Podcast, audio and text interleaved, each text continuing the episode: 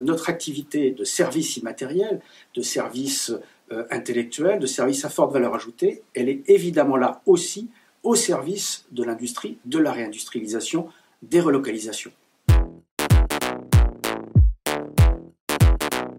Sapiens Sapiens, c'est chaque mois une conversation en toute liberté avec une personnalité du monde économique et intellectuel, un rendez-vous entre êtres humains pour se comprendre et comprendre le monde.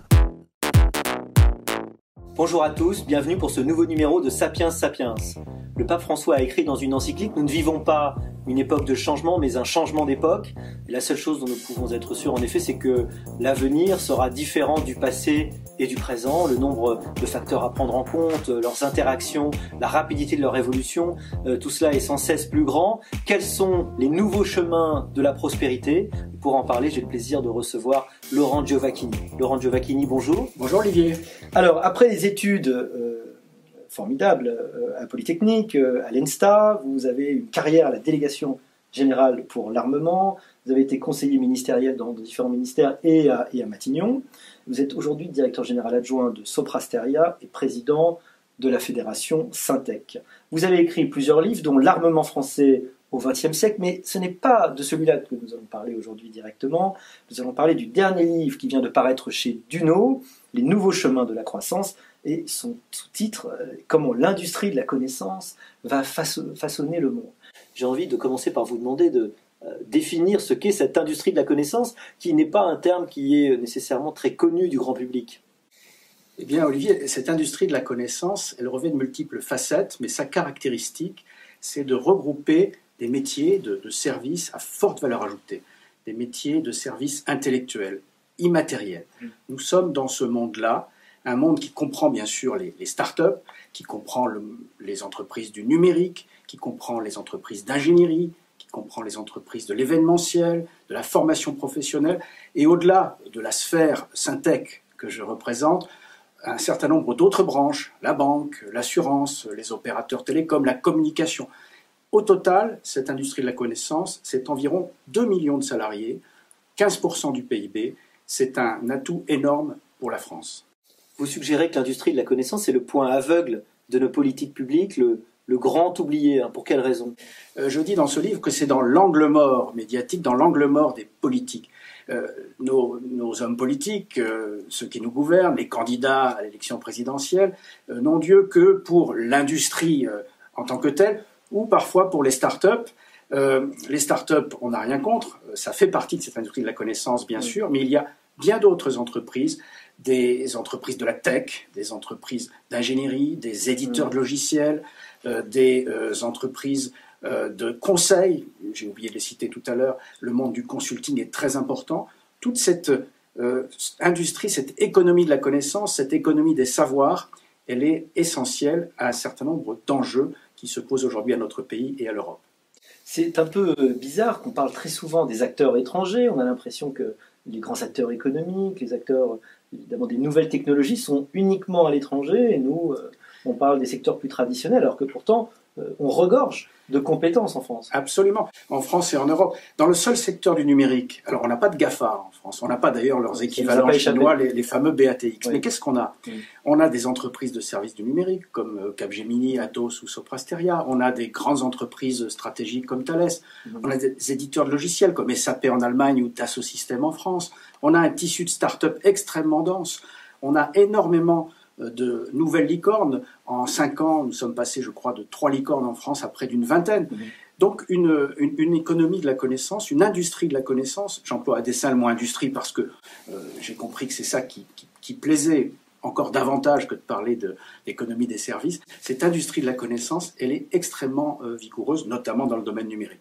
D'ailleurs, on oppose très souvent industrie et services, mais je crois qu'un de vos chevaux de bataille, c'est justement d'expliquer que c'est une une distinction qui, n'a pas lieu d'être. C'est une distinction héritée de nos, de nos vieux livres d'économie. Vous ce que j'apprenais moi aussi à l'école. Le secteur primaire, euh, l'agriculture et les mines, le secteur secondaire, l'industrie, et puis les services qui étaient à la fois une sorte de, de Graal parce que une économie purement servicielle était quelque chose qu'il fallait euh, atteindre.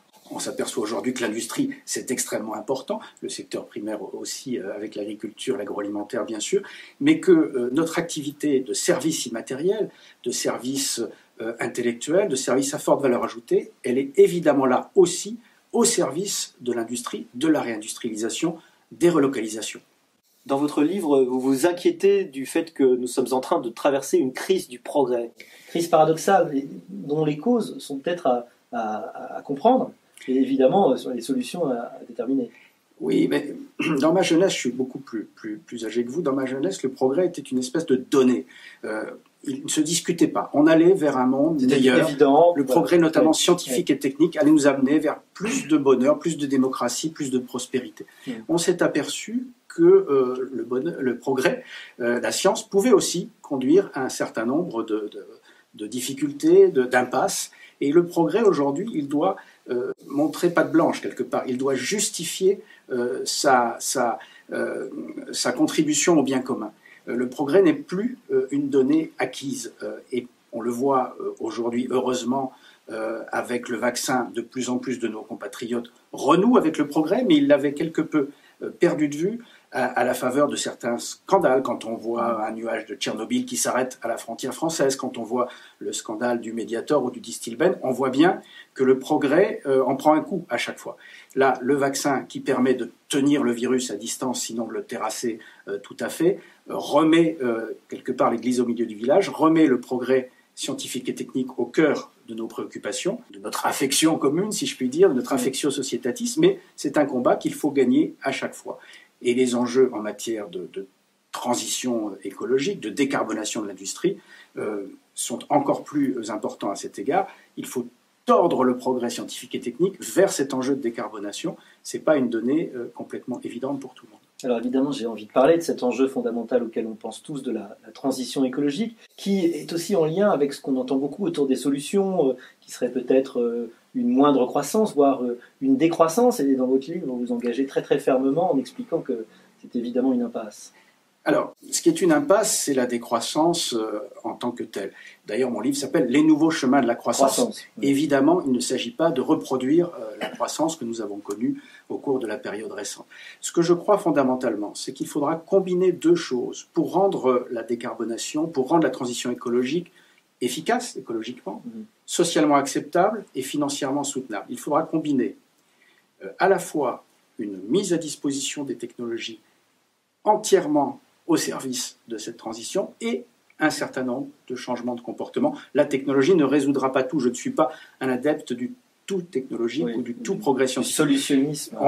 les, ampoules LED, c'est très bien. Euh, les, nouveaux gaz qui ont permis dans les réfrigérateurs de commencer à faire en sorte que la couche d'ozone se reconstitue, c'est très bien, mais ça suffira pas.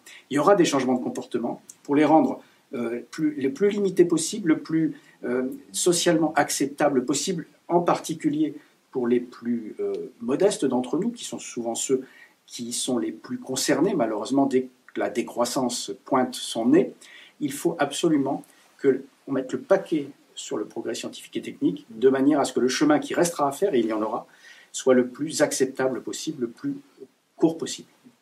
À ce propos, peut-être que le problème des industries de la connaissance, c'est qu'elles sont peu visibles du grand public. Euh, ce sont des gens qui œuvrent euh, plutôt en B2B, hein, comme on dit, ou effectivement dans des euh, moments des chaînes de valeur qui ne sont pas en face en face du consommateur. Comment on pourrait essayer de, rendre plus visible et donc de donner peut-être plus de confiance? Parce que ça fait partie évidemment des clés de la difficulté. Les gens ne comprennent plus le progrès, ils voient plus ceux qui, font ce progrès au quotidien, ils en sont un peu éloignés. Vous avez raison. Et, c'est vrai que euh, pour un journaliste, pour un homme politique, aller visiter une usine de fabrication de voitures ou d'avions, ou c'est plus parlant euh, qu'une salle blanche d'ordinateur ou, un cabinet de conseil.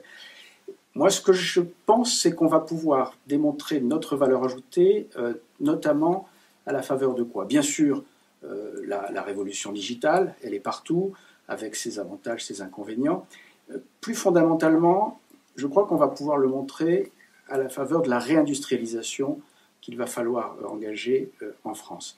Cette réindustrialisation, qu'elle soit, qu'elle intervienne par le biais de relocalisation ou de création ex nihilo euh, d'entreprises, d'usines, elle ne se fera, elle ne se fera que si elle est verte et compétitive.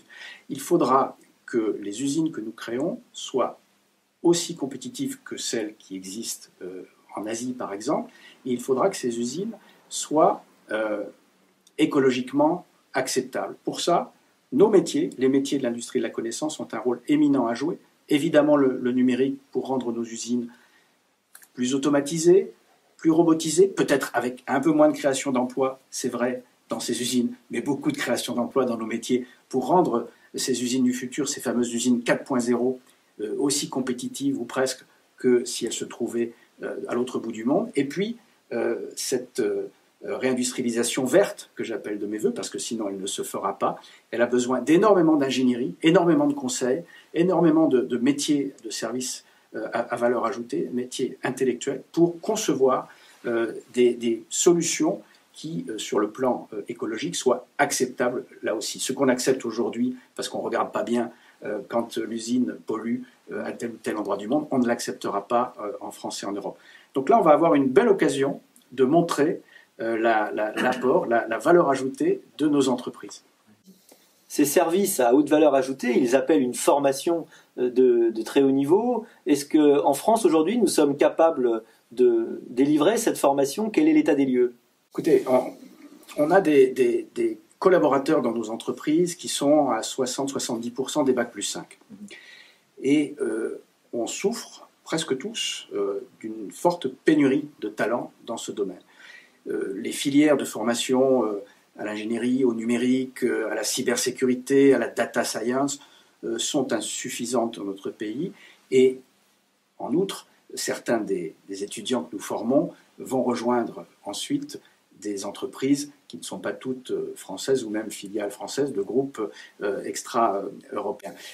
Or, d'ailleurs, euh, il faut noter que nos, écoles, nos grandes écoles françaises, nos grandes universités, elles sont financées pour l'essentiel par le contribuable. Les droits d'entrée sont assez modestes en France, un peu plus élevés dans les écoles de commerce et de management, mais faibles dans nos écoles d'ingénieurs. Donc il y a à regarder ça de près, d'autant qu'il y a une vraie pénurie. Faire en sorte que les jeunes diplômés s'orientent davantage vers nos entreprises françaises, européennes. C'est aussi un enjeu d'attractivité pour nous. Il faut que nous nous montrions aussi attractifs qu'un Google, un Amazon, etc.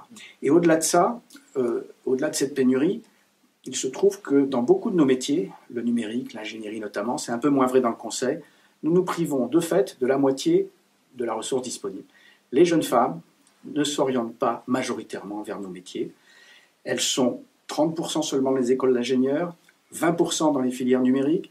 Quand elles font des écoles d'ingénieurs, elles vont ensuite dans la banque ou dans l'assurance, ce qui est très bien, mais elles ne vont pas majoritairement ni dans l'industrie, la vraie, ni dans l'industrie de la connaissance, le numérique, l'ingénierie, etc. On a un vrai enjeu, et de ce point de vue-là, on a fait un mouvement récemment avec la réforme de Blanc, M. Blanquer qui nous fait reculer, malheureusement, mm-hmm. parce qu'on a supprimé sans doute pour de bonnes raisons. Les, vous savez, les spécialités en première et en seconde, les, les secondes S, première S, pas seconde, il n'y en avait plus, mais première S, terminale S, etc., de même qu'il y avait des L et autres options. Dans ces viviers, dans ces écoles, dans ces de première S et terminale S, nous avions beaucoup de filles parce qu'elles sont plutôt meilleures que les garçons à cet âge-là, et même après d'ailleurs. Euh, aujourd'hui, il y a des écoles qui n'ont plus de spécialité, sinon des options que l'on peut choisir euh, à partir d'un tronc commun. Et dans les options mathématiques, dans les options numériques, nous avons aujourd'hui 95% de garçons. Et donc les filles, il va falloir aller chercher les jeunes femmes en troisième et en quatrième. Donc là, on a plutôt reculé, euh, alors même que il devrait y avoir, avec les, lois qui vont se mettre en place, notamment la loi, la Rixin sur la féminisation des, instances dirigeantes des entreprises, il va y avoir, j'espère, dans l'industrie, dans l'industrie de la connaissance, des appels d'air en faveur des femmes euh, des, possibilités pour elles de, percer ce fameux plafond de verre qu'on évoque si souvent. Encore faut-il que le vivier, euh, à la base, soit suffisant. C'est terrible parce que nous sommes là à parler de pénurie euh, en compétences, de pénurie euh, d'un certain type de, personnes qui seraient là pour enrichir les entreprises, alors que depuis tellement longtemps, euh, on se lamentait sur un chômage de masse qui, dont on avait l'impression qu'il était lié à une absence d'activité économique en face, alors qu'on voit bien que ce n'est pas, pas ça le problème. Nous créons, dans la branche Syntex, 60 000 emplois nets par an. Une branche d'environ 1 million de salariés, plus 60 000 par an d'emplois nets. On pourrait en créer encore davantage, sans doute, si globalement le cadre fiscal, social était encore plus adapté à ce type d'emploi. Mm. Donc on n'a pas attendu la, reprise pour avoir ces, problèmes de, pénurie. Mais, mais nous avons la chance, nous, de nous adresser aux 10-20% de la population française les mieux formés. Alors bien sûr, il y a des pénuries, mais ce qu'il faut bien voir, c'est que dans le reste de la population, notamment les 50-60% les moins bien formés, et là je, sors un peu de mon domaine, ils sont en réalité, euh, ces, jeunes gens, ces jeunes filles, moins bien formés que dans les autres pays. Mm. Donc entrée dans le monde du travail plus tardif, sortie plus, tard, plus précoce du monde du travail, et globalement sur une carrière, on le sait, une, une durée de travail, euh, un temps de travail inférieur à ce qui se passe dans les autres pays, et donc une production, un PIB euh, français qui en pâtit évidemment malgré une bonne compétitivité par ailleurs. Mhm. On connaît la phrase de Clausewitz qui disait la guerre est la continuation de la politique par d'autres moyens. Est-ce qu'aujourd'hui on peut dire que le numérique est la continuation de la guerre par d'autres moyens? Évidemment, je vais vous entraîner sur le, le terrain de la, souveraineté, euh, mot qui n'était pas très à la mode ou pas très très bien vu il y a quelques temps, mais qui aujourd'hui est devenu éclatant et tout le monde s'en, tout le monde s'en, réclame. Euh, je crois qu'on peut aussi parler d'autonomie stratégique.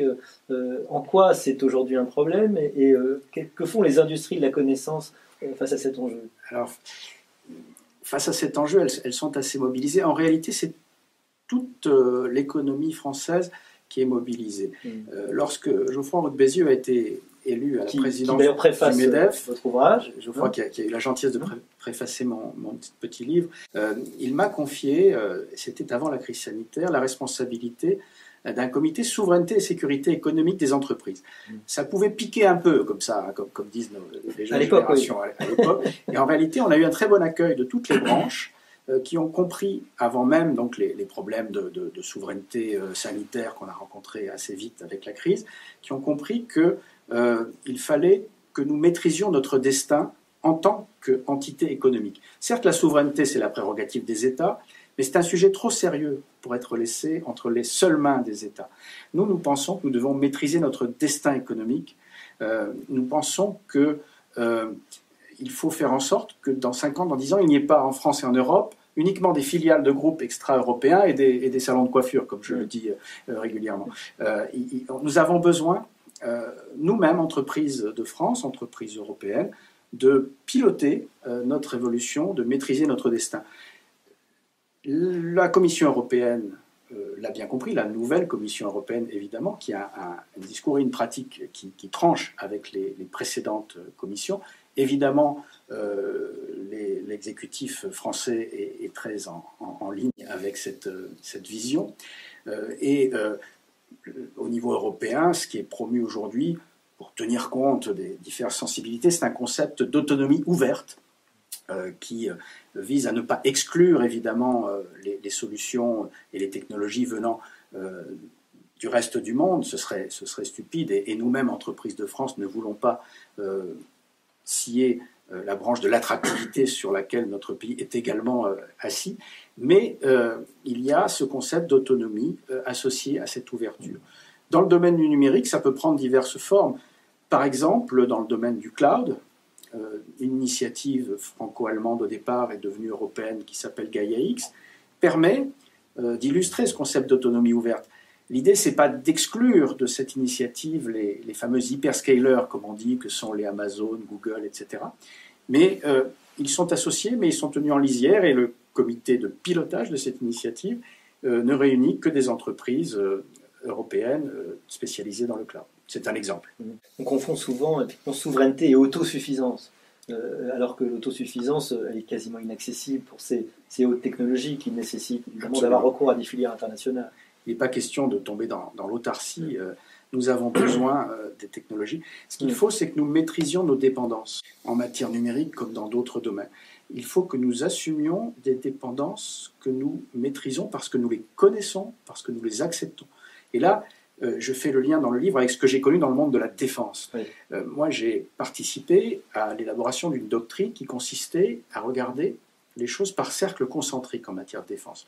Qu'est-ce qu'il faut absolument maîtriser en France? La dissuasion nucléaire, par exemple.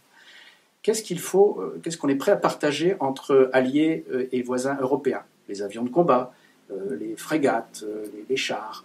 Qu'est-ce qu'on peut continuer à acheter de par le vaste monde, parce que les technologies ne sont pas si pointues et parce que les sources sont multiples, les, camions, les, munitions de petit calibre, etc. En transposant cette façon de voir à d'autres secteurs de l'économie, par exemple au sanitaire, on a vu que pendant la crise, nous avions des problèmes de, sur un certain nombre de, médicaments, de, principes actifs, de, respirateurs, etc. En faisant cette analyse par cercle concentrique, euh, je pense que l'on peut trouver euh, une, façon d'assumer un certain nombre de dépendances. Les matières premières, par exemple, elles ne sont pas toutes euh, produites dans nos mines, ça se saurait. et donc, il faut avoir une claire vision des chaînes de valeur, depuis les matières premières jusqu'aux produits finis, et, raisonner en fonction de ces différents cercles. On a d'ailleurs, avec la, commission souveraineté du MEDEF et la direction générale des entreprises, des discussions très approfondies sur le sujet.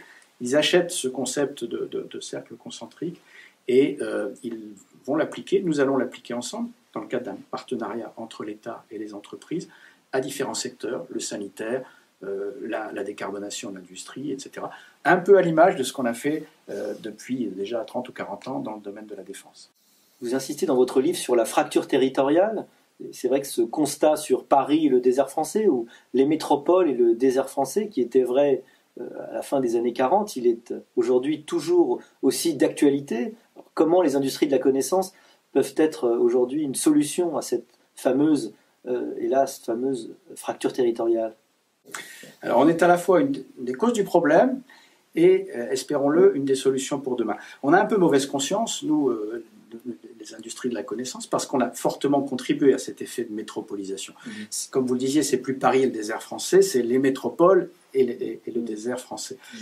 On, a, on a puissamment milité pour que euh, dans les mêmes grandes métropoles coexistent des, des euh, activités économiques euh, fortes, des industries, des sociétés de conseil, des pôles de compétitivité, des grandes universités, des, des, cabinets, des think tanks, etc on ne va pas démétropoliser la France, mais on va peut-être pouvoir opérer une forme de desserrement métropolitain, et notamment revitaliser un certain nombre de villes moyennes. Pourquoi? Parce que nos concitoyens, euh, après la crise sanitaire, ont très envie d'habiter dans ces villes moyennes. Euh, et puis, euh, la technologie, la 5G, le déploiement de la fibre, etc., permettent de faire pas mal de choses. Alors, il y a deux options, la bonne et la mauvaise.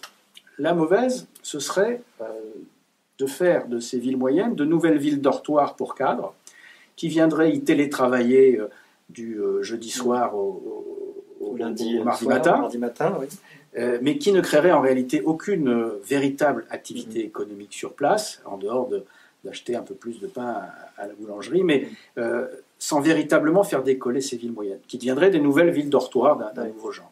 L'autre option plus ambitieuse, c'est que dans un certain nombre de ces villes moyennes, on puisse créer une véritable activité. Alors pas uniquement avec des tiers-lieux ou ce genre de choses, mais en, faisant une sorte d'effet de masse avec des relocalisations ou des réindustrialisations, la déconcentration de services publics. Nous avons noté avec intérêt que euh, le gouvernement interdisait désormais à cette déconcentration de se faire de Paris vers une métropole. Ça doit se faire de Paris ou d'une métropole vers une ville moyenne. Et puis, dès lors que vous aurez de quoi euh, donner un emploi, à euh, un cadre et à son conjoint, qui est souvent également un cadre, euh, vous aurez, avec euh, ce service public, cette nouvelle usine, nous, Industrie de la connaissance, on va y apporter une agence informatique, la banque va peut-être recréer une agence sur place, une société de conseil va s'installer. Vous aurez un petit écosystème métropolitain, mais à sa, manière, qui va permettre de faire venir un certain nombre de cadres entre guillemets métropolitains comme ceux que nous, employons, et qui va euh, créer cette, cette espèce de, d'effet d'entraînement. Euh, alors pour ça, il faut que les conditions soient réunies, il faut des exécutifs de qualité. Quand on a un maire ou une maire de qualité, ça change tout dans une ville moyenne. Dans une très grande ville, ça se voit moins, ou en tout cas moins vite. Ça peut finir par se voir. Ça peut finir par se voir. Dans une ville moyenne, il n'y a pas photo, quoi. ça, change tout. Donc un exécutif de qualité, un dialogue État-entreprise pour localiser euh, des services publics, mais aussi des activités économiques privées, et puis euh, un effort fait en matière de, qualité des formations, mise en place de, classes bilingues dans, les collèges, de, classes d'excellence, etc. Parce que les cadres, ils sont exigeants. Avant de s'installer autrement qu'en télétravail dans ce genre de ville moyenne. Ils vont vouloir deux emplois, ils vont vouloir que leurs enfants, jusqu'à la classe de troisième au moins, aient une, une école de qualité, etc. Mais l'effet, euh, euh, la conséquence, l'effet d'entraînement, il va être évident pour la population locale, et notamment ces jeunes qui sont aujourd'hui privés d'ascenseur social, qui ne se voient pas aller étudier à la métropole, c'est trop loin, et qui vont voir des possibilités euh, de trouver un emploi et de, progresser dans un environnement économiquement dynamique euh, au niveau de leur ville. Ça, ça, ne sera pas le cas de toutes les villes moyennes en France, bien sûr, euh, mais ça, ça, sera, ça pourra être le cas d'un certain nombre d'entre elles, grâce à la technologie, à la réindustrialisation, à la déconcentration, et dans le cadre d'une politique d'aménagement du territoire qui soit véritablement pensée comme un tout. On voit bien que la fracture territoriale est très liée au problème de la cohésion sociale et qu'elle en est aujourd'hui le, peut-être le, principal point de, la cause des symptômes. difficulté, la cause des symptômes, exactement. Alors, euh, vous avez fait allusion euh, aux conditions de succès hein, d'un développement territorial, et on voit bien que ces conditions de succès, elles sont dans un partenariat public-privé, une capacité euh, du secteur public et du secteur privé à, à, travailler ensemble. Et en France, on aime beaucoup les silos, on aime beaucoup les mondes séparés pour des raisons au départ qui peuvent être tout à fait justifiables, mais est-ce que justement l'une des solutions, c'est ce que vous suggérez dans votre livre, elles ne sont pas dans ce développement euh, des partenariats entre les deux Alors quelle forme ça peut prendre? Comment on peut aujourd'hui l'appliquer dans le monde euh, d'aujourd'hui? Est-ce qu'on peut vraiment y arriver? Est-ce que c'est pas un vœu bah, c'est, je l'espère, euh, pas tout à fait un vœu pieux. Moi, moi je, c'est vrai que c'est une problématique qui me tient beaucoup à cœur et je vois bien à quel point ces deux mondes ont tendance à s'ignorer et à se, à se mépriser euh, mutuellement. La crise euh, a un peu changé les choses de ce point de vue-là, parce qu'il a fallu se parler euh, entre organisations professionnelles, services de l'État, etc. Mais enfin, fondamentalement, pour un haut fonctionnaire normalement constitué, l'entreprise, c'est pas du tout raccord avec l'intérêt général, puis c'est pas très propre, on gagne de l'argent, c'est un, milieu peu fréquentable. Et quant aux entrepreneurs, ils ont tendance à considérer que l'État, c'est lent, c'est inefficace, euh, ça veut se mêler de tout, mm. euh, ça ne fonctionne pas, etc. Ça ne se réforme pas. Euh, en réalité, on voit bien que sur un certain nombre d'enjeux, pas tous, hein, nous, au MEDEF, on est très soucieux que dans énormément de champs de l'activité économique, l'État se contente de réguler l'activité. Il ne s'agit pas pour nous de plaider pour un État omniprésent. Mais un État stratège sur un certain nombre de problématiques à très long terme, dans lesquelles les retours sur investissement ne peuvent pas être immédiats. à ce moment-là, nous en avons extrêmement besoin. On l'a vu dans le domaine sanitaire, avec les investissements publics faits en matière de, vaccins. On va le voir encore plus dans les 10, 20, 30 prochaines années avec les, les milliards et les milliards d'euros qu'il va falloir mettre sur la table pour décarboner l'économie. Là, nous avons besoin d'un État stratège, d'entreprises agiles, euh, capables de s'organiser. Si l'État ne montre pas euh, la voie à l'horizon 2030 ou, la Commission européenne au travers de programmes d'investissement d'avenir, euh, les, acteurs économiques privés peuvent, sur des sujets de cette nature, se, révéler un peu brouillons, un peu inefficaces.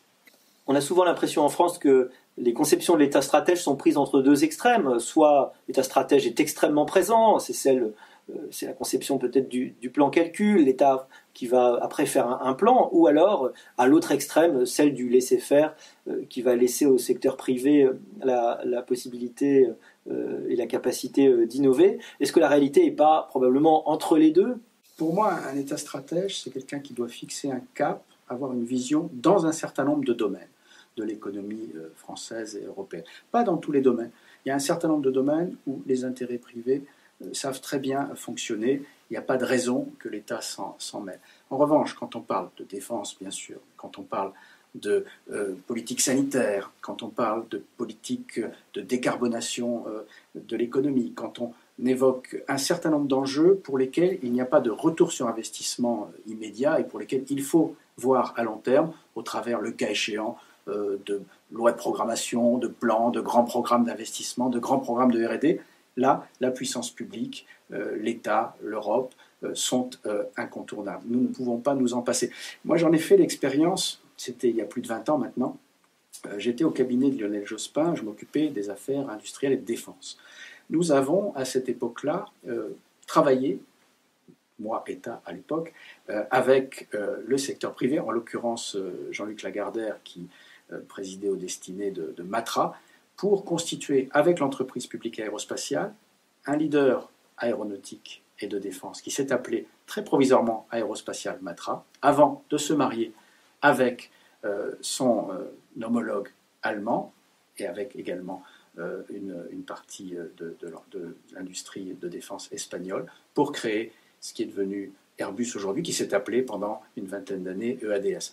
Ça, ça a été un partenariat public-privé très concret, une entreprise à l'origine nationalisée, nationale, aérospatiale, des intérêts privés, euh, Lagardère, Matra, des euh, partenaires européens qui préféraient travailler avec un groupe euh, devenu privé plutôt qu'avec l'État, une phase intermédiaire, un travail de, de, consolidation européenne et aujourd'hui un acteur Airbus qui est devenu le leader mondial devant Boeing que l'on connaît.